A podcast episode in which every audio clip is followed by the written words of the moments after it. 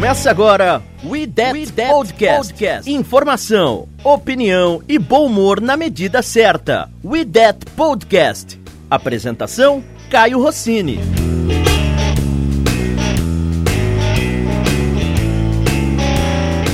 E aí, meu povo, estamos de volta e para quem imaginava que tudo acabou, talvez não tenha acabado, mas não se assuste que a gente explica mais durante o caminho. Estamos de volta com mais um de Podcast. Que saudade que a gente tava de falar de tudo isso.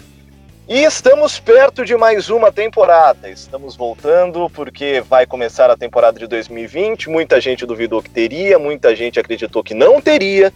Teremos, não tivemos pré-temporada, mas teremos. E a primeira temporada já vai marcar a nossa partida contra a panelinha de Tom Brady, que é em Buccaneers por uma questão geográfica, porque o time se chama Panela do Tom Brady. Vamos apresentar a galera que vai fazer esse podcast com a gente. We That, escalação. Começando com o Igor. E aí, Igor, beleza? E aí, cara, galera, que bom que estamos aqui de volta. Vamos aí. Temporada não, mas as coisas esquentaram aqui nesse último final de semana e agora estamos pilhados pro primeiro jogo. E aí, Vazito? E aí, Kai, e aí, galera? Pô, muito bom, tô ansioso pra temporada nova, como o Igor falou, as coisas que aconteceram no fim de semana deixaram a gente com mais vontade ainda de ver futebol americano. Agora vamos com tudo. E aí, Léo?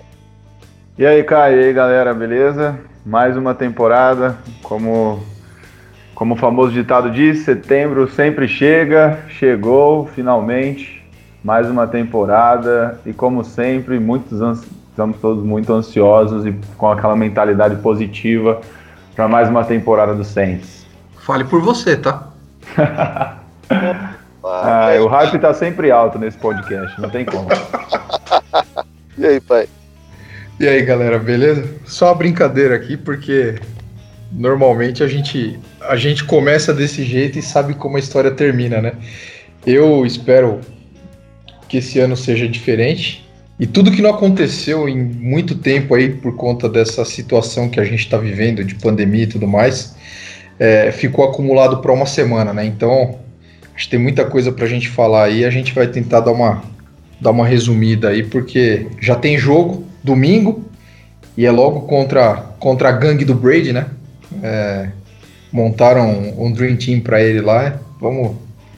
A expectativa é, é grande para esse jogo. E se não bastasse um Marcelo, agora a gente tem dois. E você sempre vai ouvir a gente mencionar o Marcelo Chaves como Xará. É Xará do pai. E como o pai foi o primeiro a entrar, o segundo é o Xará. E aí, Xará, beleza? E aí, Caio, e aí, galera, tudo beleza? Torcedores e torcedoras do nosso amado e às vezes odiado New Orleans Saints. É, fumaça branca lá na casa de Roger Goodell. Abemos temporada, né, cara? A gente, com toda essa pandemia aí, não sabíamos se realmente ia acontecer e tá aí. É, já temos aí uma prova de fogo contra essa equipe do Bucks que a gente ainda não sabe que vai render nas mãos do Tom Brady, mas ele é um dos maiores de todos os tempos e então a expectativa é muito alta. Vamos lá, tô lisonjeado de estar aqui com vocês. É, espero contribuir aí, carregar bastante isotônico ainda para poder chegar no nível.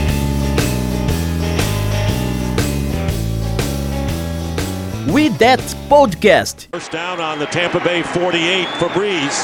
Going to the air again and going deep downfield. And the pass caught by Joseph Morgan. And Morgan gets over for the touchdown. Joe Morgan goes right by him. Touchdown, Saints. Only the third catch of the year for Morgan, but he earlier caught an 80 yard touchdown pass from Drew Brees. A 48 yarder to Morgan as Breeze goes deep. What a great job of staying up on his feet, too. Morgan.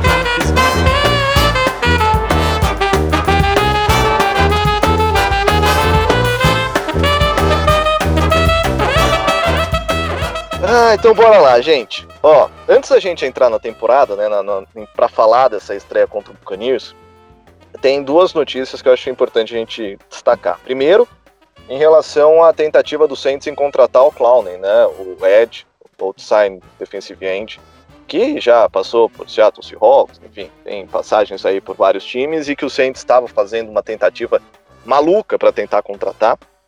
Ele estava pedindo uma grana muito alta, e aí o Mickey Loomis teve a genial ideia de tentar fazer o, o, o negócio de assinar e trocar, né? Que é muito comum na NBA. Ele propôs, por exemplo, para o Cleveland Browns que assinasse com 15 milhões por uma temporada, 5 milhões garantidos, e aí trocasse com o Saints, que aí ele ia custar só 10 milhões para o Saints. O Saints mandava um, um segundo round pick para eles, e aí para o nosso cap ia custar só 10 milhões, ele cabia no nosso cap, e os outros 5 milhões o, o time do Browns pagaria como dead money. A NFL vetou, teve gente aí reclamando, ah, você tá tentando deixar o cap de lado, fazendo maracutaia, não sei o quê. E aí, depois de toda a exaltação da galera, veio a informação hoje que além do Saints, o Ravens também estava tentando fazer isso, é, oferecendo um, um pique para quem assinasse e trocasse o Clowney com ele. Aí, eu vou usar até uma expressão do nosso querido amigo Mário Coco. Para mim, o Saints teve mais sorte do que juízo. Porque fazer um negócio desse pelo Clowney, eu seria extremamente contra. Ainda bem que a NFL vetou. Mas eu seria contra pagar tudo isso pelo Clowney. E aí, galera? Bom, é... em primeiro lugar que a ideia foi genial. Esquece dinheiro, esquece jogador. É... O, o, o Lumes com, com, com essa ideia dele, é... ele ultrapassou todos os limites, né, cara? Porque é... até então ele era o cara conhecido por fazer milagre com o nosso cap. Agora, além de usar o nosso cap, ele passou a usar um cap de terceiro. Então, assim, é, tira de lado a, a, história de dar um jogador, é, de dar uma, uma, uma, escolha de segundo round do próximo draft, que aí, aí eu, eu, eu penso que seria muito caro, é, ainda que o, que o Clown seja um, um baita de um jogador. Mas a, a ideia em si, o, o, o, o que ele planejou, para mim foi genial, cara. E é, talvez ele, com conhecimento dele de NBA, por ter sido gerente geral do, do Pelicans durante um tempo. Não é... que soube muito do Pelicans, não, tá? Hã? Não que soube muito do Pelicans, não, viu? Não, tudo bem, mas acho que o, o, o, conceito. Não, ah, para que, que, ele, que, ele não, que ele não soube muito do Pelicans, é, para mim é nítido, tá? É. é é, mas o, o, conceito, a ideia, para mim foi genial. E, e, aí sobra o recalque dos outros aí que gostam de ficar praguejando na, na, nas internets da vida aí, nas redes sociais. Aí é problema deles, mas a ideia em si, na minha opinião, foi genial. Sairia caro, repito, não vale tudo que foi oferecido, mas o conceito é muito bom. e eu acho ótimo isso. Quer ver eu tacar fogo nesse podcast? Ô Igor, aí, tá me ouvindo, Oi. né? Tô te ouvindo, pode falar. Você tá tirando o time. Aí na linha ali do meio da quadra, você tem o Clown e o Davenport. Quem você pega? Ai, Caio. O Caio, o Caio vai fazer no final da temporada a galera pegar no meu pé. Nossa, se o Davenport não jogar essa temporada, pelo amor de Deus, Devin. Cara, eu pego o Davenport. Eu pego o Davenport. Eu já falei pensando em jogador, o Clown veio com um hype absurdo do college, né? O, Clown é a primeira escolha geral. Tem problemas de lesão que dificultam muito a vida dele. É, apesar de eu achar ele muito bom, eu acho ele fantástico contra a corrida. Acho ele fantástico. Acho, é, acho ele fora da curva contra a corrida. É um cara de multiposição dentro da linha, de esquema também. É, só que eu não acho que ele seja um jogador top da posição dele. Eu acho que para ele ganhar o dinheiro que ele espera que ele vá ganhar, é, que é algo beirando 20 milhões, né? Isso que ele queria. Ele, espera, ele tava esperando que ele sair do Seahawks e alguém ia botar quase 20 milhões na mesa dele por, sei lá, 4, 5 anos. Acabou não rolando. É, eu acho que ele tem que ser o melhor pass rusher. Eu não acho que ele seja esse grande pass rusher. É, apesar de ser sólido. E além dos inúmeros problemas de lesão, né? É, as primeiras temporadas ele não conseguiu jogar completo. É, e é isso que eu falei, eu não, não acho que ele seja um jogador top da posição dele. Eu acho ele muito bom jogador, jogador sólido. Gostaria que ele tivesse chegado para o Saints para completar esse elenco. É, ele faria parte da rotação com o Hendrickson, com o Davenport e o Jordan, né? Que são os quatro principais jogadores da posição ali do Saints. Seriam, né?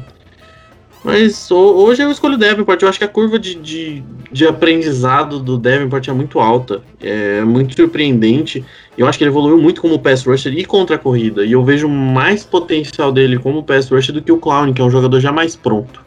Posso estar falando besteira? Muito provavelmente eu tô.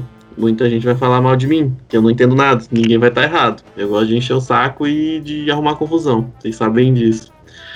Mas, cara, eu, eu prefiro na situação atual o Davenport. Eu acho que o, Devin, o Saints acredita muito no Davenport, muito mesmo. Ah, ele não, não, ele teve os problemas de lesão dele e isso me preocupa. Isso eu acho que é uma coisa que talvez pode acabar com essa, esse potencial dele, né? Mas é, eu acho que ele tem o potencial para ser um pass rusher top da liga. As, as condições físicas e atléticas já estão lá, estavam desde o college, isso aí ninguém pode negar. Não achava que as condições técnicas estariam, mas elas estão cada vez maiores. A temporada passada dele foi absurda de boa. E agora é só pra cima. Se ele conseguir se manter em campo, já é, já é meio caminho andado. O problema é isso, né? A melhor. É aquele ditado da, da NFL: The best ability is availability. Portanto, o melhor, melhor qualidade é estar disponível, né? Espero que ele esteja e aí ele. Aí a galera vai concordar comigo. Vamos deixar as coisas rolarem aí. A real é que todo mundo pega no pé do Davenport por causa do preço, né? Que ele saiu.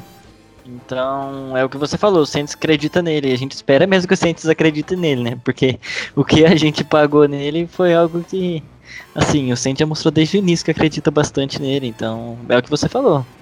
Não deu certo o clone, então é. O Denver tem totais condições de fazer o, um serviço ali pelo menos parecido. E de mais pra frente, quem sabe você ter melhor que o clone. Eu concordo também com, com todos vocês. É, eu acho que a jogada do Loomis foi incrível também. É algo é, que a NFL podia até considerar em rever, porque às vezes o salary cap, é, é, o conceito de salary cap é muito legal, a gente não tem que entrar no mérito de ficar discutindo isso, mas é, formas de você conseguir negociar jogadores, é, você tem que, não pode ser tão restritivo nesse aspecto. Mas eu concordo totalmente com o, com o que o pai, o Igor e o Ivan falou, que realmente o preço não seria dos melhores. É, acho que seria muito caro uma, segunda rodada de draft, né? Principalmente que o Saints vem fazendo drafts muito consistentes e bons, né? Nesses últimos anos, pelo menos nas primeiras rodadas, né? Então não acho que valeria a pena. É, o Saints mostrou que acreditar nos, na, nos mais jovens para o longo prazo é uma estratégia boa. E esse time só está nessa posição de ser um dos favoritos da, da NFL, justamente porque esses, é, essa garotada que começou lá em 2017, uma classe de draft excelente, foram se aprimorando e jogando bem, melhor a cada temporada que passou. Então, acredito que você acreditar mais nesses jogadores mesmo para o longo prazo é a melhor opção do que ficar tentando buscar esses caras mais consolidados, que às vezes podem sair muito mais caros e render menos do que a molecada que vem do draft quer mostrar serviço, né?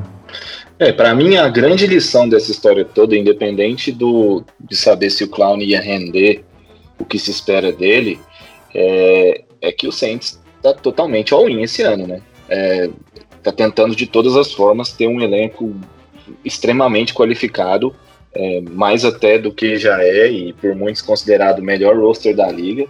É, mas é isso. É, o, o Lumes não quer saber se, se ano que vem vai ter dinheiro, se não vai, se vai ter que vender metade do time. Os caras não querem saber. O importante é, é fazer de tudo para vencer esse Super Bowl. É essa mentalidade lá do. E eles vêm repetindo isso, né? A expressão Super Bowl or bust é, é, o tempo todo, em entrevistas e tudo, os jogadores, os técnicos, porque é isso. A temporada vai ser um desastre se a gente não não, não voltar com esse troféu para casa. É, acho que é, essa história toda do Clown, para mim, só, só reforça esse tipo de pensamento que está rolando lá em New Orleans. Bom, bora seguir para outro assunto então. Acho que vale a pena rapidinho a gente passar é, pela situação do Camara. Alvin Camara está negociando contrato, né? Tá no seu último ano de contrato nesse ano e o Santos já está conversando com o atleta. E aí tem uma discordância de valores, pelo que os reportes passam. O Saints está disposto a pagar até 12 milhões de dólares por ano. Camara quer receber algo em torno de 15, porque é o que o, o McCaffrey, que hoje é o running back mais bem pago da liga, está recebendo e ele, ele quer estar tá mais perto desse ponto do que de outros, como por exemplo o Henry, que, que recebeu bem menos do que o McCaffrey. E aí tem aquela discussão, né? O, o, o Camara ele teve um problema estomacal, não apareceu em uns treinos, a galera já falou que era por conta da negociação do contrato. Aí saiu um repórter que o Santos estava disponível a ouvir propostas pelo Camara, que estaria aí buscando uma escolha de primeira rodada. Uh, mas ninguém fala muito oficialmente, quer dizer, o Camara também não tá no, no trade block, né? O Santos não tá oferecendo Camara para geral. E aí, pô, Camara vale 15 milhões, vale 12 milhões, vocês pagariam, não pagariam, trocariam? O que, que vocês fariam com o Camara? Então, essa questão de running back é complicada na NFL, né? Tem toda essa questão dos running backs importarem ou não. A, a, a, o problema é que dificilmente o running back vai render no seu segundo contrato. Tanto que fala que o melhor contrato de running back é o contrato de calor dele. Inclusive, na passada, acho que eu comentei, eu falei isso no, anteriormente, na temporada, ele foi bem contra Cowboys. Ele não jogou mal aquele jogo, ele fez muita coisa que ele. É, contra foi o dono do, do jogo, né? E aí depois que ele machucou, eu acho que o Saints foi mal, na verdade, a situação. A, a questão é que o Saints não confiava muito no Latavius Murray. Eu acho que faltou aquele momento de falar, Camarão, vamos ficar fora aí umas, umas 4, 5 semanas, vamos ver sua lesão, não vamos forçar você a ficar jogando esse tempo todo. E, e aí, talvez num, num possível playoffs você tá inteiro para né, dar o melhor. E eu acho que isso prejudicou o Camara para pro, pro fim da temporada, pro restante do. Pra, até durante a temporada, né? Jogou muito tempo machucado. É, mas ele é fantástico. Para mim, ele é um dos melhores running backs da liga. Ele é completíssimo. O Camara é um dos melhores running backs recebendo passes, tem recordes e recordes. É um ótimo corredor, mas melhor do que as pessoas dão crédito para ele. É, pelos tecos, é um cara de muita força, de muita capacidade de mudar de direção, é, de, de, cortes, né? Isso ele perdeu muito com a lesão, né? Esses cortes que ele tinha, ele estava claramente com medo desses cortes, né? De, de fazer esses jump cuts que ele faz com frequência. E, e essa questão de valor, cara, 12 milhões já é muito pro running back, pra mim. Já é muito, já é muito dinheiro. É, a gente teve algumas inovações que impactaram nesse valor, né? Que além do McCaffrey, a do Joe Mixon e do Derrick Henry, né? Como o Caio falou. Então, eu acho que a Camara melhor que, que ambos. Acho ele melhor que o. Você pode até ver a questão do Henry como corredor, um power back, né? Um tipo diferente de corredor, mas é um corredor mais clássico. Eu não sei se o Henry vai ter outra temporada como foi a temporada passada, que apesar da galera achar o ano do Tannehill também contribuiu muito pro bom ano do do, do Derrick Henry. O Tannehill fez um ano fantástico como quarterback do Tennessee Titans, isso facilitou a vida do Henry também. É, o Joe Mixon é um bom jogador, só que é um, é um cara que deu sorte de estar numa situação favorável para ter um contrato desse. Num time ruim, um time com cap, é o jogador mais sólido desse ataque, né?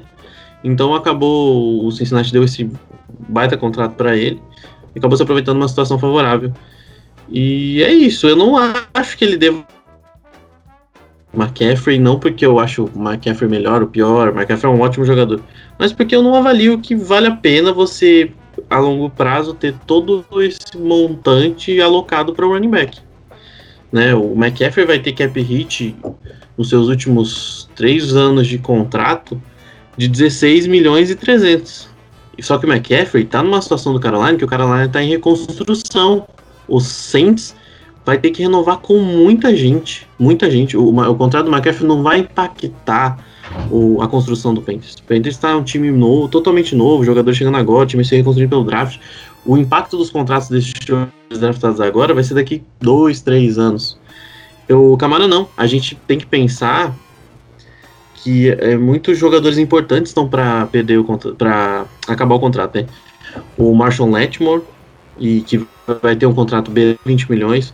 O Ryan Ramchick também vai ter um contrato e eu quero ver o que, o Saints vai fazer, mas confio em Mickey Loomis um contrato muito alto, porque se ele não for melhor, ele é um dos dois melhores right tackles da liga, do lado ali do Mitchell, Mitchell Schwartz, isso, do Mitchell Schwartz, do Kansas City Chiefs. Para mim são os dois melhores right tackles da liga. É, aí você tem jogadores de depth que trabalham mais, por exemplo, Marcos Willis, que é essencial para essa defesa, para mim é um jogador muito mais necessário é, para esse time. É, o próprio Alex Anzalone, é que a gente vai depender muito da temporada dele, a questão de, de, dele estar saudável vai, vai impactar bastante, mas é um jogador que é importante para esse time, para o nosso corpo de linebackers. O Trey Hendrickson, que é um cara de rotação na linha defensiva, um bom jogador. É, então, é complicado você alocar todo esse dinheiro, né? Eu, particularmente, não sou muito fã da ideia, por mais que o, o Mikelumi sabe fazer as mágicas dele com o cap. Mas vamos ver. Como jogador, como personalidade de Nova Orleans, o Camaro é sensacional. O Camaro é a cara de, no, de, de, de New Orleans pro, pra, pra, pro Madden por muito tempo, aparece nas propagandas e tudo, da, da, da, das próprias campanhas da NFL.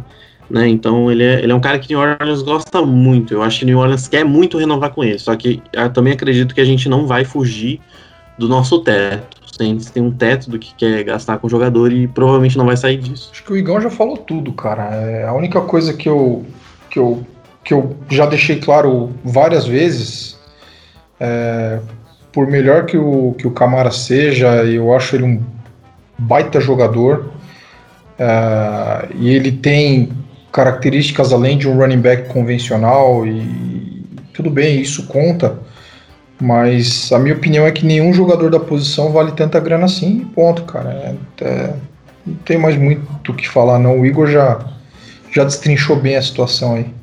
Eu acho que 10 milhões estaria muito bem pago aí por ele, é, assim como para qualquer outro running back. É, ele, ele vai ter esse contrato e a gente sabe, por experiência de ver outros jogadores aí, salvo raras exceções, que running back não é durável, cara. É, basicamente é isso. Então, eu, ainda que não, gost, não gostem ou ele não goste e decida embora, que role uma troca, etc e tal, eu acho que pagar mais de 10 milhões é, seria um absurdo para a posição. Esquece o jogador, no caso. É, é pensando na posição running back. Então, é isso. Além da durabilidade, entra o negócio de substituir, né? Porque para você substituir, querendo ou não, mesmo que o Camara seja um running back sensacional, para você substituir um running back ganhando bem menos, assim, é uma coisa fácil. Você acha no draft vários running backs que tem potencial. É, vários. O próprio Ty Montgomery que chegou agora, que obviamente é totalmente diferente.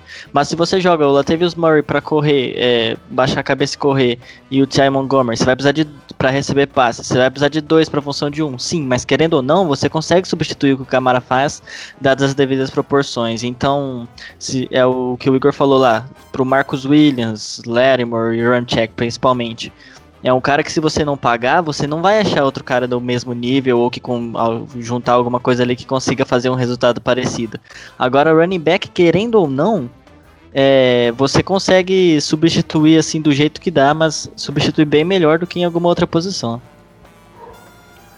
Concordo. Ouça e compartilhe no YouTube, Spotify, iTunes e demais plataformas.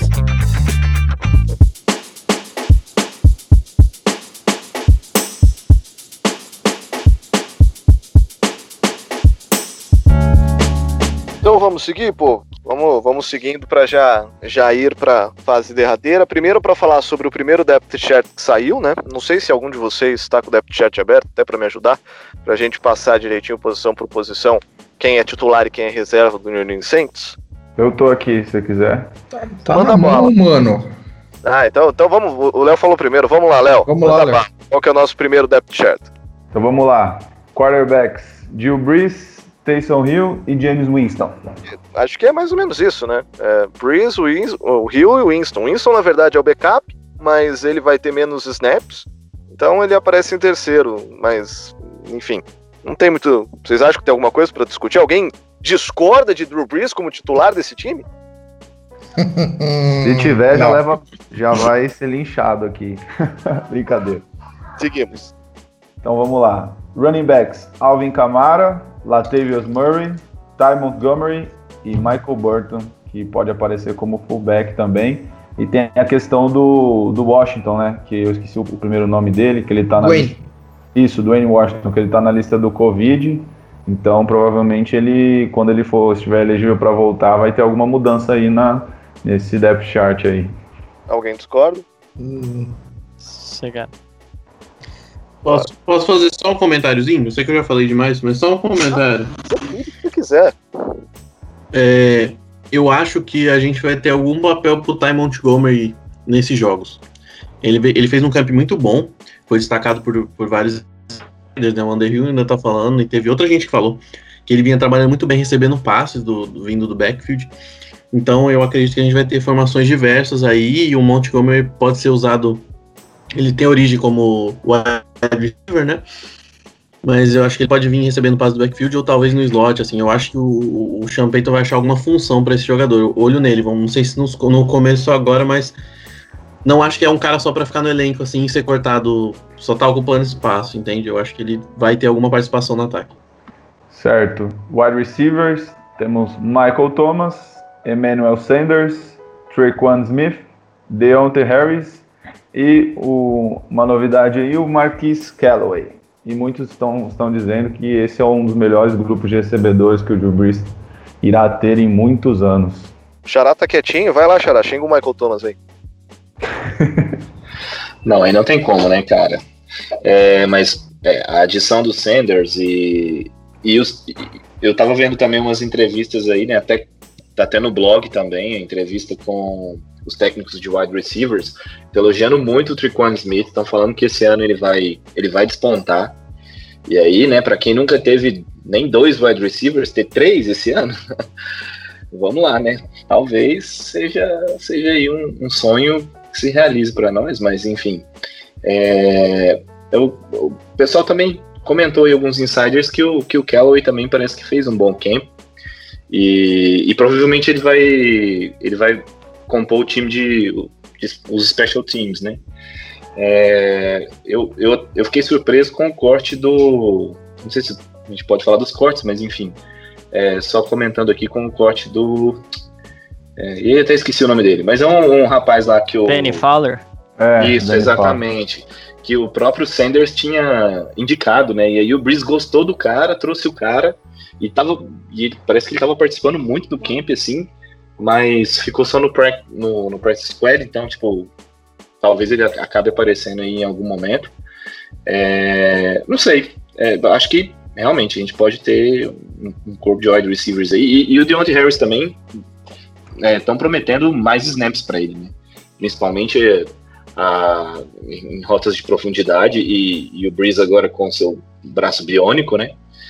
É, que, que colocaram nele lá em Wakanda, e aí o cara agora parece que está lançando aí para 180 jardas. Mas enfim, vamos ver o que, que vai ser. E, é, mas é isso, de repente a gente tem aí três wide receivers confiáveis esse ano já. Cara, aí é só alegria. Aí a gente não corre nunca mais, né? O Xará tá, o Xará tá transformando o Breeze em soldado invernal, cara. a questão desse melhor depth do Breeze não é por por ser nivelado por cima, não, né? A gente viu, a gente sofreu para colocar três nomes bons, a real é que dificilmente ele teve um, né? Exato, exato. Verdade. Eles muito no pé do Ted Jr., sacanagem. Imagina essa dupla, Trubisky e Ted Ginn Jr., só pra deixar no ar aí. É capaz de se acertar, né? o Trubisky vai lançar tão torto que é capaz do, do Ted Ginn conseguir pegar. É. Vamos, vamos Ele vai estar tá correndo a rota é. errada e vai pegar. Isso é uma somatória de erro que pode dar um acerto, né? É isso, mais ou menos. Menos, menos, menos com menos, menos né? é isso. Ah, e só lembrando também do Deontay Harris, né? Que foi escolhido, é, foi pro Pro Bowl como jogador de especialistas, né? Então, retornador, o Saints não, provavelmente, né? Não vai sentir falta, né? Enfim, vamos lá. Tyrens temos o Jared Cook, Josh Hill e o calouro é, escolhido nesse draft, né, o Adam Troutman. A surpresa foi justamente o nosso quarterback, né, o Tommy Stevens, que virou Tyren e acabou sendo cortado do, do roster, provavelmente vai ficar para o practice squad. E na verdade é só pro fome, né? Porque na verdade o nosso Tyrande 2 é o Tyson Hill, né? Exato, é. Nós temos Não já pode o colocar Tyson. 300 posições no depth chart, então ele fica lá com o QB quietinho na dele. Mas oficialmente é o nosso segundo Tyrande. Alguma coisa para falar sobre a posição? É, eu falei dos wide receivers aí, mas a gente não pode esquecer do Jared Cook, né? Que, que depois apareceu muito bem, principalmente ali na, na, na Red Zone. E, e, e, eles comentam que o, o começo de temporada da, da, temporada anterior foi mais difícil porque o entrosamento com ele, dele com o Breeze não estava tão bom. E, e, então agora depois de um ano juntos, é, quem sabe eu acho que vai somar bastante, assim. É mais, um, mais uma opção de, para o Breeze para receber. Né? Com certeza. Prosseguindo então, linha ofensiva. Temos Teron Armstead, Ryan Ramchek, Andrew Spitch, Eric McCoy, César Ruiz. Aí fica a dúvida, né? Quem vai ser o center, mas provavelmente vai ser o McCoy. Pro- Já confirmaram, inclusive, né? É, no começo vai ser o McCoy, né? Aí os suplentes temos o Nick Easton, Ethan Greenwich, Derek Kelly e o Will Clapp. Ei, fechou demais, fechou demais. Eu desses aí eu só queria colocar que eu amo o Ramchick e se a gente não renovar com ele eu vou chorar muito. Vou continuar. Eu queria só levantar um questionamento aqui, que é, é o seguinte, porque o, o Ruiz não tá acostumado a jogar de, de right guard, né? Então, é, é melhor colocar o cara que já é titular da posição, no caso o McCoy, como center, e deixar um novato fazendo uma função que ele nunca fez, ou colocar o novato para fazer a função que ele já sabe fazer e deixar o McCoy, que é um pouco mais versátil, de repente fazer o guard. Não sei. O, o Ruiz ele teve uns snaps de guard sim no, no college, mas não foi muito, isso é verdade. Ele jogou pouco, mas a questão pega, pega muito na da envergadura, né? Pelo que falaram do Ruiz jogar talvez de guard por conta da envergadura, e aí eu não sei, deve render bem nas duas aparentemente, né? Mas teve bastante tempo de camp pra treinar isso. bastante não, E né? eu, particularmente, não gosto de mexer no center. Eu acho que o center e quarterback é, um, é um, um- um ajuste muito fino ali que precisa ser feito e quanto menos mexer nessa posição, melhor. Concordo. Concordo, Concordo muito, cara. É, Tem, tem a questão de química, tem a questão de comunicação. é, É, geralmente Leitura o de center. defesa. É, então, o center geralmente ele faz a leitura da linha. Então, se Isso. você pegar, o, o McCoy várias vezes tá passando orientação pro restante. Se deixar isso na mão do Hulk, por mais que o Ruiz seja extremamente talentoso, é o primeiro ano dele na NFL, né? Se bem que o McCoy também tava no primeiro ano e fez uma baita temporada. Mas, é, Mas querendo ou não, É. é o último ano do Breeze, e aí você não vai arriscar trocar de center agora. Isso é muito uma boa É. mesmo pensar isso. É, você tem que ter. Você tem que ter intimidade com alguém que tá com a mão na sua bunda todo o jogo, né? Eu acho que tem que ter aquela né? Ter aquela Ô, cara. química, a, É. a- a relação, a relação é quase de casal, né, cara? Não, eu tenho, tenho, tenho uma dupla, tem uma dupla que acho que essa dupla eu, eu jamais eu vou esquecer na vida, que é Jeff Saturday e Peyton Manning. Que pra mim é, era, era muito legal ver, cara. É, os dois trabalhavam como, como coordenadores ali de ataque, né? Juntos, né? O, o Saturday no final de carreira acabou indo pro Packers.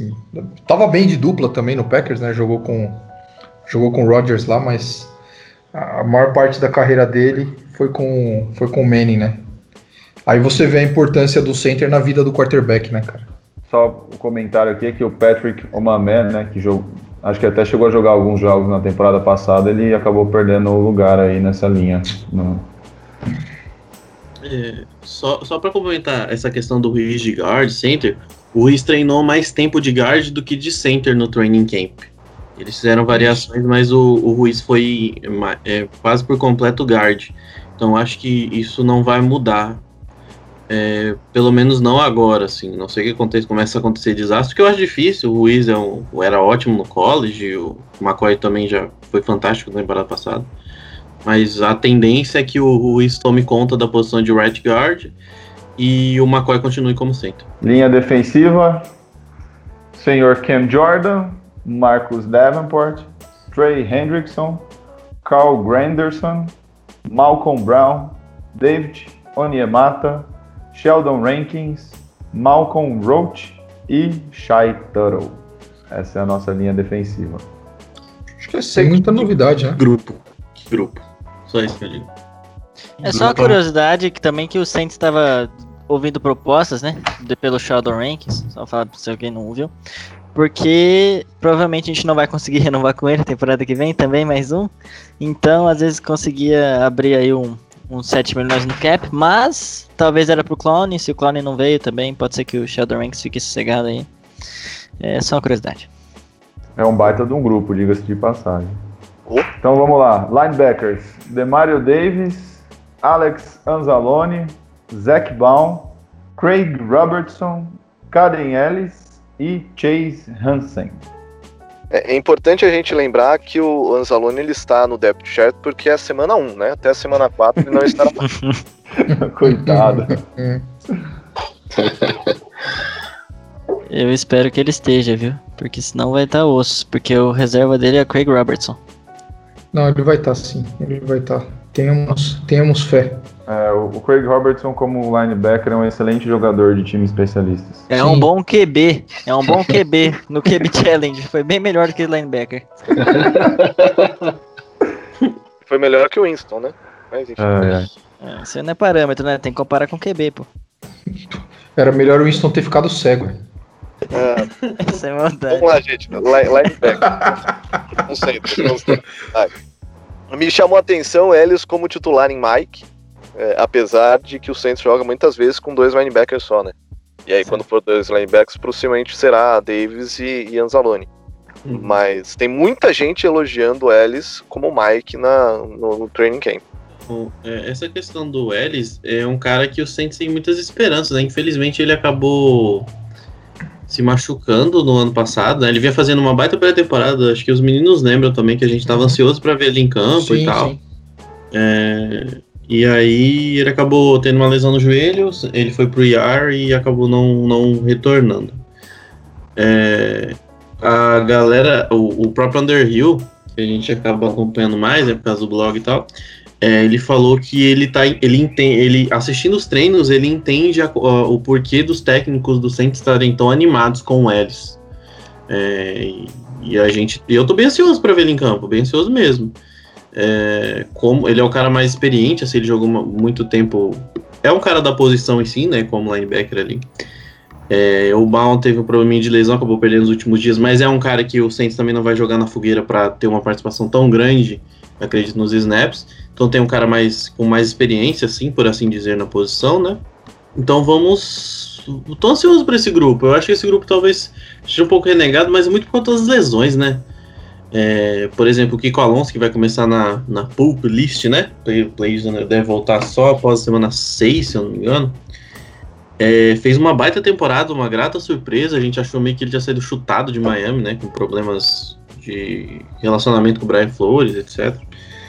E, e aí fez uma boa temporada. Se esse grupo conseguisse manter saudável, que é a grande questão, né? Principalmente do Anzalone, é um grupo bem, bem chato, é um grupo interessante. O Anzalone estava melhorando na temporada quando machucou, né? Teve interceptação até, algo que não era do feitio dele do college. É, talvez seja o mais veloz dos nossos linebackers, né? O Demario Davis é fora da curva, mas eu acho que se pegar pau a pau, acho que o Anzalone é mais rápido que ele. É, era um cara que estava melhorando. Tomara que ele tenha continuado nessa curva, né? É, teve algumas jogadas contra o passe no camp também que foram destacadas né, nos, nos- nos dias que seguiram. Aparentemente está tudo bem, espero que ele continue no depth chart. Vamos pra secundária?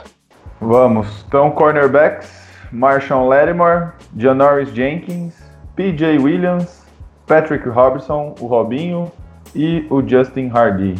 Só informar que, pelo que os insiders estão falando des- desses cornerbacks, é, eles impressionaram muito no training camp. Todos. Todos estão muito impressionados com a atuação da- dos cornerbacks do Saints no training camp. Isso me assusta. não tô acostumado a ver isso. Não, não, não. Talvez a má pontaria do Winston e do, do Rio possam Tem ter, ajudado. ter ajudado eles se saírem tão bem, mas Estão marcando o Winston, então não significa muita coisa. É, o Winston tá acostumado, né? A lançar pro nosso Complicado, cornerback. né, cara? nossos safeties temos Malcolm Jenkins, Marcus Williams, CJ Gardner Johnson, que agora é o Sid Lame, né? Mudou de Sid nome. Dus. Mudou de nome? Não, é, Sid Lamb é o receiver. É o o wide receiver do Palmeiras. Sim, Quase. Não, acontece. é. Quase, foi quase. Mas é duro chamar o cara com esse nome, né? É tipo o Gustavo Mosquito, Paulinho Boia, não tem como tirar o. Sid Juice, né? O CJ Gardner Johnson, o DJ Swearinger e o JT Gray. Tem grandes novidades, né? A adição do Von Bell. Malcolm Jake no lugar do Von Bell. Saída do Von Bell, pra nossa tristeza. É o Chama Fumble. É, mas o Malcolm Jenkins é, é justamente essa questão do de ser o, o ano, a temporada que o Saints quer, e aí o cara mais experiente, né? Então, é, é, assim, não sei, claro, o Rondel é excelente jogador e tal, e identificado com o time, mas o Jenkins também tem um papel de liderança muito forte. E, e isso aí vai somar bastante também, sem falar que, que, é, que é um, um ótimo jogador. É, o Jenkins também, né, tem a identificação com o time, né? Por conta da primeira É, passagem. Sim, sim. É. E de especialistas, temos a surpresa do segundo punter no time, né? Temos o Thomas Morstead, Will Lutz, né, de kicker, long snapper Zach Wood e o segundo punter Blake Gillenkin. É, a gente tem que mandar um beijo, né, pro Thomas Morstead, pode ser que ele esteja ouvindo, É. que ele interagiu com a gente. Meu parceiro, nossa, já convidei ele pra tomar uma cachaça aqui em casa quando ele vem pro Brasil. Tem um, um alambique legal que é, vende umas cachaçinhas, pá. Quem sabe? Do Blake Gilligan é legal falar que parece que o motivo de. O motivo assim, né? Só vou falar uma curiosidade, o motivo em si acho que alguém pode explicar melhor. É que ele panteava 73 jardas, né? Enquanto estava em Penn State, então talvez assim, o poder da perna desse cara deu uma impressionada, né? No- nos treinadores do Saints. É, e no camp eles colocaram o, o, o Gillikin para fazer de tudo, para ser até para ser holder assim. É, eu acho que o motivo mesmo é a questão da, da Covid e se acontecer alguma coisa aí com, com um dos nossos especialistas, aí ele vai entrar como quebra-galho para fazer qualquer coisa ali. Então, tipo, acho que essa é a ideia mesmo. O Sean Payton hoje em entrevista, ele não falou isso claramente, porque ele nunca fala, né? Tipo, o Sean Payton é meio que tipo mestre dos magos, assim, sempre fala por, por enigmas. E, e aí, mas, mas, mas ficou meio claro, assim, que, que é um pouco por conta disso, porque é uma temporada atípica e tal. O Morstead é bom ficar esperto mesmo, né? Porque é grupo de risco.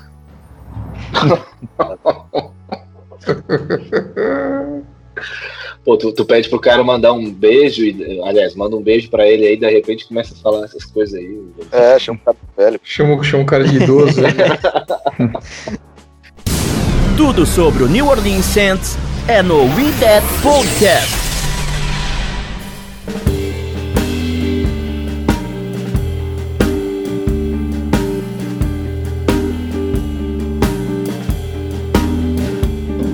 Vamos lá, então vamos pro último assunto. Vamos falar dessa partida da primeira semana, Saints contra Buccaneers, Saints versus a panelinha do Tom Brady. A gente pediu na- nas redes sociais é, para a galera que queria participar aqui desse Widget Podcast para mandar áudio pra gente, pra gente é, ouvir também o que a, a Rudette Nation, de uma forma geral, está pensando em relação a, a essa partida. Então vamos, vamos ouvir algum- algumas participações. E aí fiquem à vontade se quiserem cornetar ou concordar com os amiguinhos, tá? Vamos começar com o, o Rafael Rodrigues, que mandou o áudio pra gente. Boa noite, Caio. Boa noite, galera. Então, eu acredito que esse ataque de tampa não vai ser páreo para nossa defesa. A gente vai detonar nesse jogo e vai fluir tudo bem até os playoffs, porque é lá que, que começa a brincadeira. Valeu. Eu gosto do funcionar tudo bem até os playoffs, né? Porque é lá que acaba tudo. O torcedor já tá ficando vacinado, né? É, Nem dói mais. pois é. Vamos lá, vamos para mais participações. Boa noite, senhores. Boa noite, nação Udete. Aqui é o Alex. Falo de Toledo, Paraná, com menções honrosas a Gaúcha do Norte no Mato Grosso. Mais uma vez estrearemos contra os Bucks. Não é um jogo fácil. Não tem como não, não recordar daquela partida fatídica que éramos francos favoritos e o Fitzmagic acabou com o jogo. Acredito que seja uma vitória de 28 a 24 e torço muito para que Cameron Jordan e Companhia Limitada efetue algum sexo sobre o Giselo para lhe desejar as boas-vindas à NFC Sul.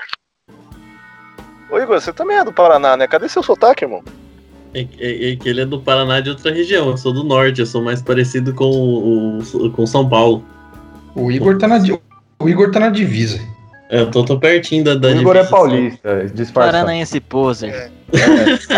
Tá disfarçado. Não, não, não- não sou de Curitiba, né? Não tem esse sotaque meio do sul, meio de, de- falou piá, eu não, aí não é comigo, isso aí é da, da turma aí do nosso colega aí.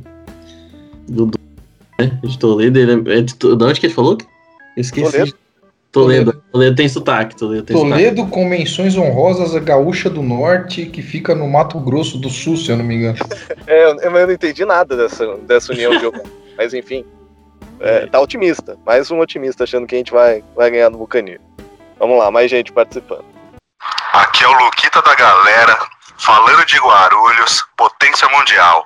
E o meu recado, pai, Caio e demais participantes do podcast é o seguinte: é aquela frase batida que a gente já fala há uns 7, 8 anos.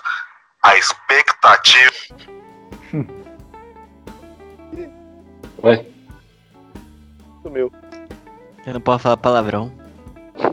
É, é que todo mundo entendeu é que, na verdade, de repente meu celular desligou.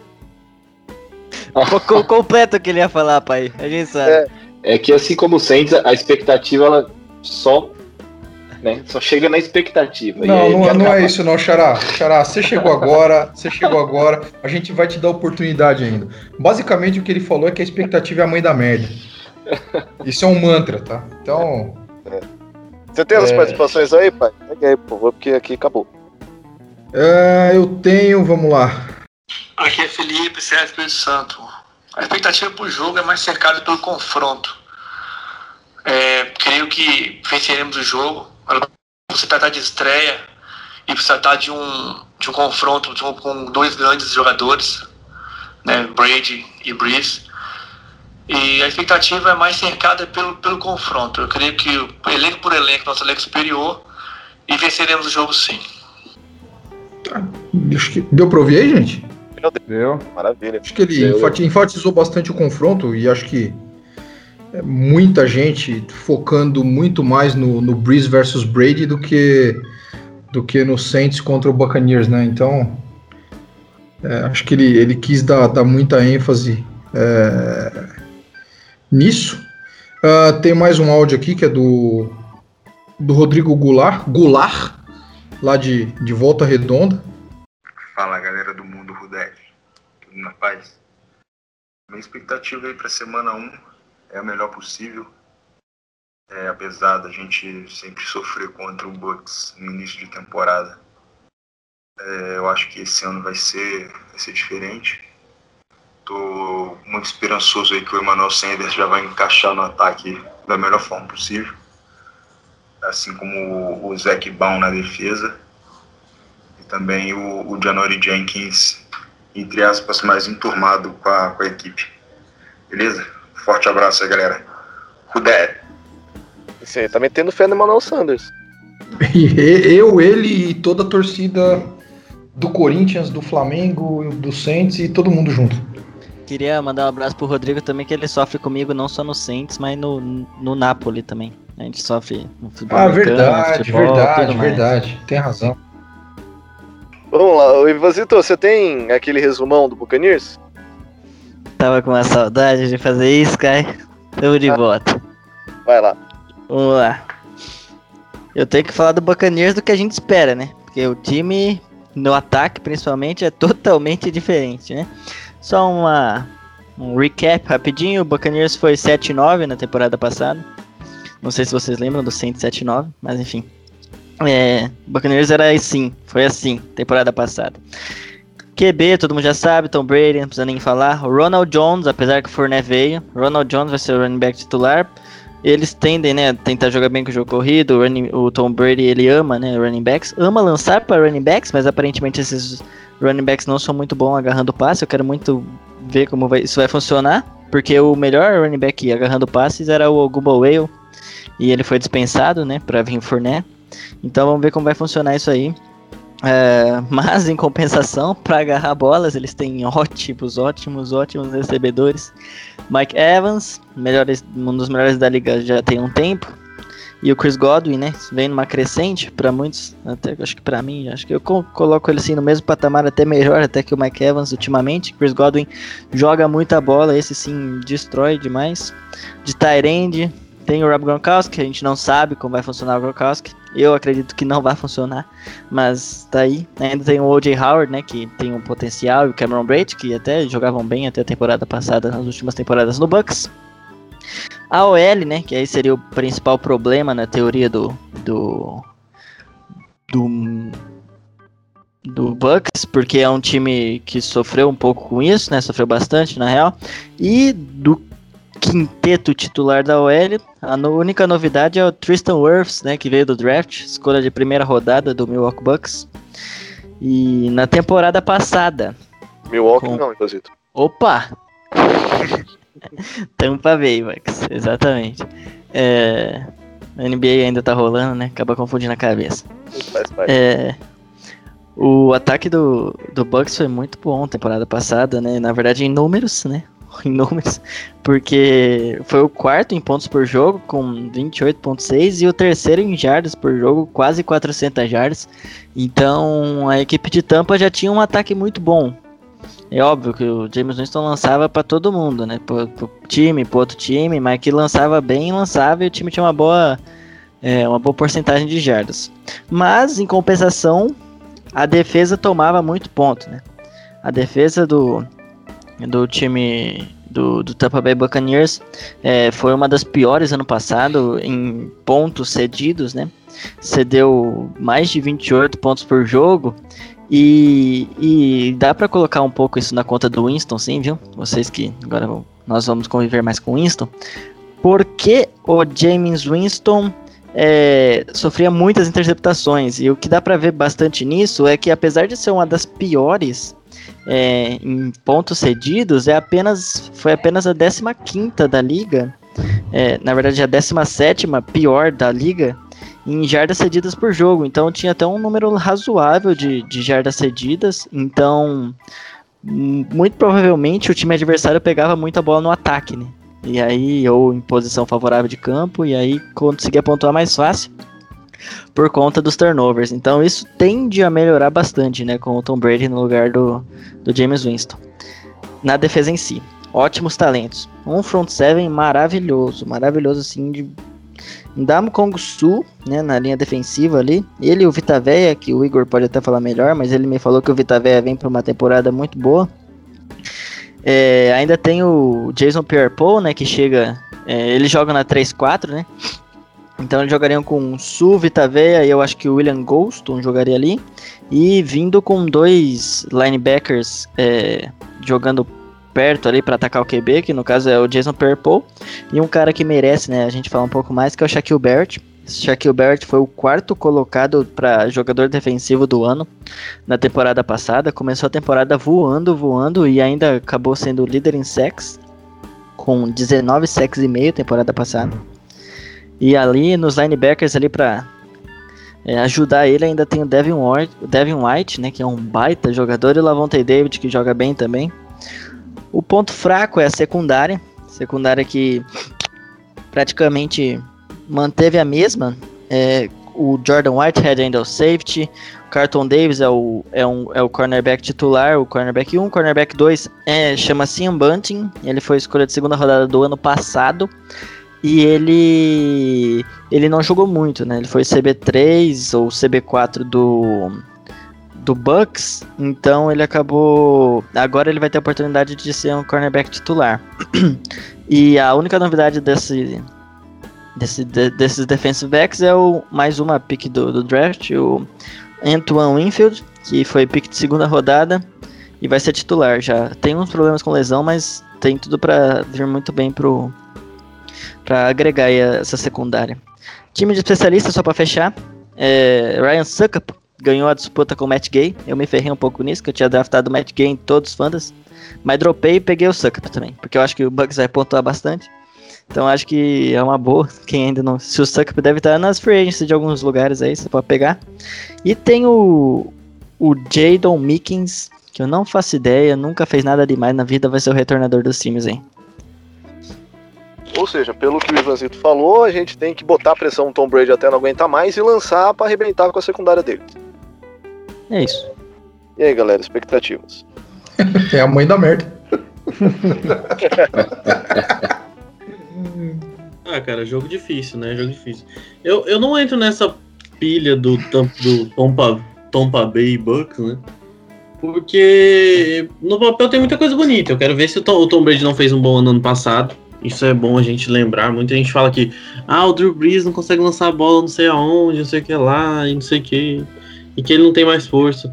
Tom Brady teve um ano muito ruim ano passado, muito ruim. Não só por conta do grupo horroroso de wide receivers do, do New England Patriots, mas ele errou muita coisa, leituras e etc, coisa que ele não costuma errar. E esse ano é o ano pra gente ver se aquilo foi só momentâneo ou se a tendência é de queda, né? É, então é uma coisa a se analisar. O Gronk também não sei como vai voltar. É, eles estavam treinando juntos em, na Califórnia, na Califórnia, tô maluco, em, em Tampa, na Flórida, né? E, e aí é, é, questão de ver como esses jogadores vão se encaixar nesse time levado por Bruce Arians, que é, muita, se coloca muita culpa de tudo que aconteceu ano passado no, em Tampa, no Winston, mas o Bruce Arians é dono dos três únicos. Do, das três campanhas onde os, os, seus quarterbacks foram mais interceptados, né? Isso é uma coisa a gente se olhar o, como esse ataque vai funcionar. Vai ser um ataque vertical, um ataque vai depender muito do jogo aéreo, apesar de eu gostar muito do Ronald Jones. O Ronald Jones jogou bem contra a gente ano passado. É um jogador interessantíssimo, extremamente explosivo. É... Então é um ataque chato de se jogar contra. Vamos ver como nossos, como os nossos cornerbacks vão agir. É, a batalha provavelmente vai ser a batalha Letmore e Mike Evans, que já, já se tornou uma rivalidade da nossa divisão e preocupado com o Chris Godwin. Acho o Chris Godwin, concordo com o Ivan, o Chris Godwin para mim é melhor que o Mike Evans. Ele tem uma questão de rotas muito boa e ele consegue ganhar a bola 50-50, bem completo o Chris Godwin. Se alinha em todo lugar no campo, não vai ficar preso à lateral do campo, vai se alinhar no slot, é algo que a gente vai ter que ficar de olho. Eles vão ter essas variações. É... A questão de rotação de running backs, não sei como vai funcionar. Sinceramente, tem o LeSean McCoy, Fournette. Fournette provavelmente não vai ter muitos snaps, por ser um início né, dele no Bucks. É, o McCoy também já não é a mesma coisa de anos atrás, né? Então, enfim. Tem que olhar. Essa defesa eu acho que é uma defesa muito forte. Vai depender muito se esses jovens jogadores da secundária que tiveram um bom final de ano, é, final da temporada passada, vão conseguir manter o nível. Mas eu acho que o Vita Veia vem para aquele breakout year para ser um dos melhores defensive tackles, porque ele era um cara é um cara extremamente forte, extremamente rápido pro tamanho dele, né? Ele sempre foi muito. teve mãos muito violentas, por assim dizer, ele usa esse termo, né? É, no college, mas era um cara que era muito cru. E ele vem melhorando bastante nas últimas temporadas também. Um baita defensive tackle. O Namukonsu é um, um, ótimo jogador, sempre foi. Outro que, o, outro que o Saints perdeu a batalha, né? O Saints gosta também, a gente, a gente é foda. Viu? Tentou contratar o Sulso, foi parar na, no Rams, depois no, em Tampa. É, e os dois linebackers, provavelmente o Lavonte David hoje é o, o melhor linebacker da NFL. Então, nem tenho o que falar, o Devin White deve evoluir. Teve, já teve uma boa temporada de calor, mas deve evoluir mais ainda. É uma defesa complicada. Vai depender muito da pressão que eles vão colocar no Breeze, né? Então, jogo difícil, jogo difícil. Ainda que ainda não vou entrar nesse hype, me preocupar com o Tampa sem ver esse time jogando. Eu acho que a galera tá falando, ah, agora o Leixão McCoy, o Leixão McCoy não joga bem há quanto tempo? Ah, o Tom Brady, Tom Brady não joga bem, não jogou bem ano passado também. Então, assim, vou, vou esperar para ficar com medo ainda desse Tampa Bay. Só uma questão que eu acho que é bom a gente falar também, a questão da pandemia, né, que causou uma pré-temporada totalmente atípica, né, sem jogos de pré-temporada, e vamos ver quem vai sofrer mais com isso geralmente, com certeza, são os times que têm mais calouros, mais jovens, né? Porque os jogos de pré-temporada ajudam a dar. Não são, obviamente, 100% de certeza que vai dar aquela sintonia entre Tom Brady e seus recebedores.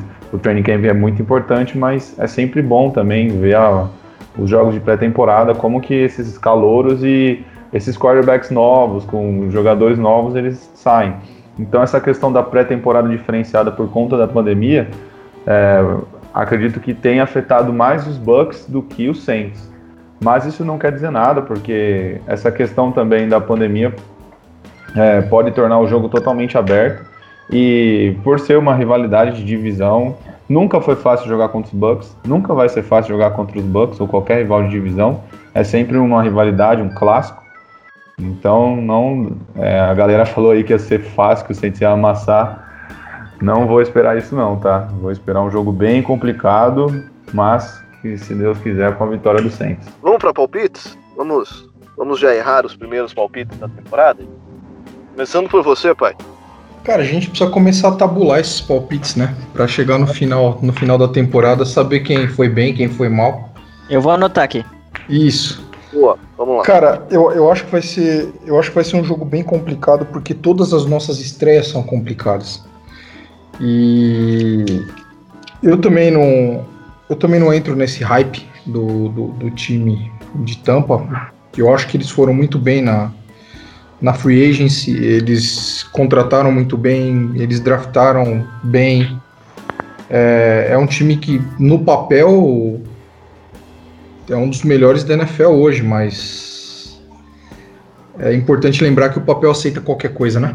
É, então eu prefiro esperar para vê-los jogar primeiro e, e confiar que a gente vai conseguir sair vencedor desse, desse jogo. Eu, eu não tinha arriscado nenhum palpite até então, mas eu vou colocar um aí. É, eu acho que a gente ganha aí sofrido 31 a 28 com aquele com aquele field goal ganhador do Lutz com o cronômetro zerando.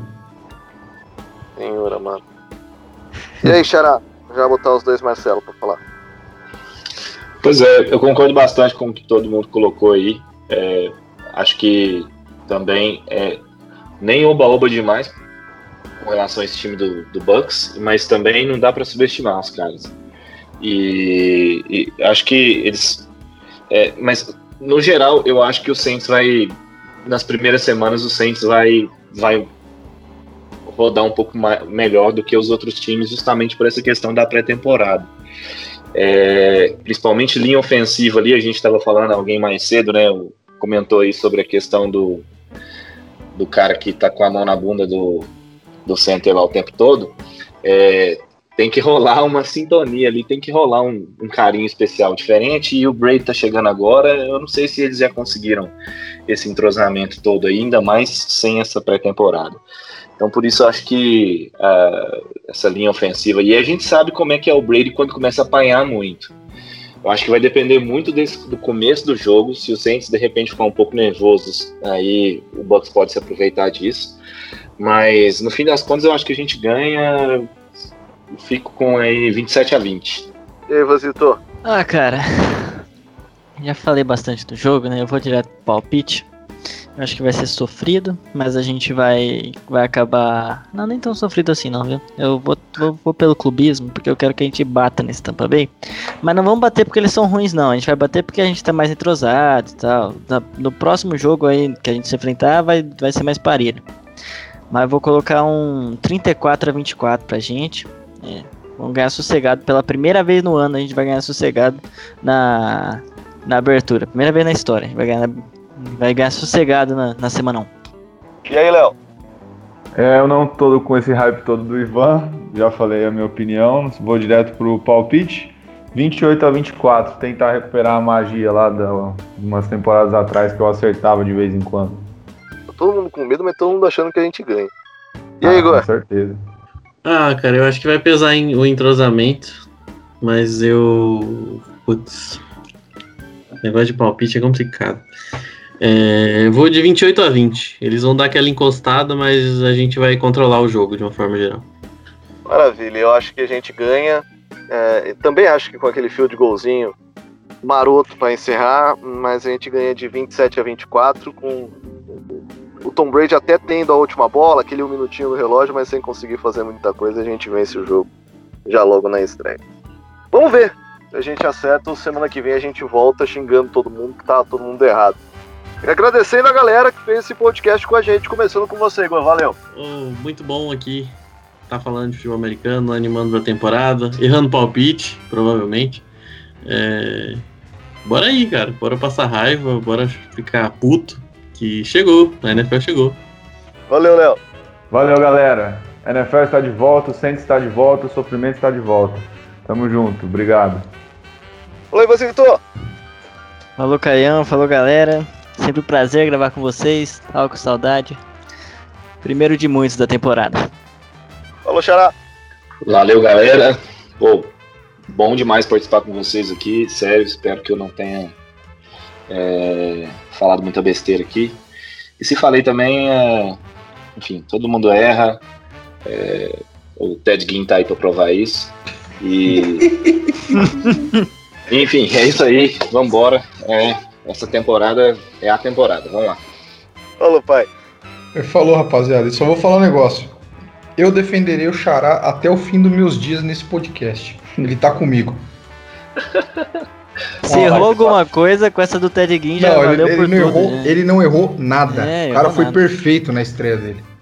Ô pai, que É. Você fala isso, eu, eu não vou nem dormir hoje, cara. Cara, o inimigo do Tedinho é meu, meu amigo. Pronto. Um abraço a todos aí. É, e desse jeito a gente termina esse Videte Podcast, esse Videte do Retorno. Lembrando que você pode acompanhar todo o nosso trabalho. Estamos com o mundorudete.wordpress.com, estamos no facebook.com.br Brasil, no Instagram, arroba Mundo estamos no Twitter, Centros Brasil 09. Você pode acompanhar todo esse trabalho multiplataforma feito pela equipe do Centros Brasil para levar o melhor conteúdo docentes em português para vocês. Espero que vocês tenham gostado. A gente se vê na próxima semana. Um abraço, Rudete.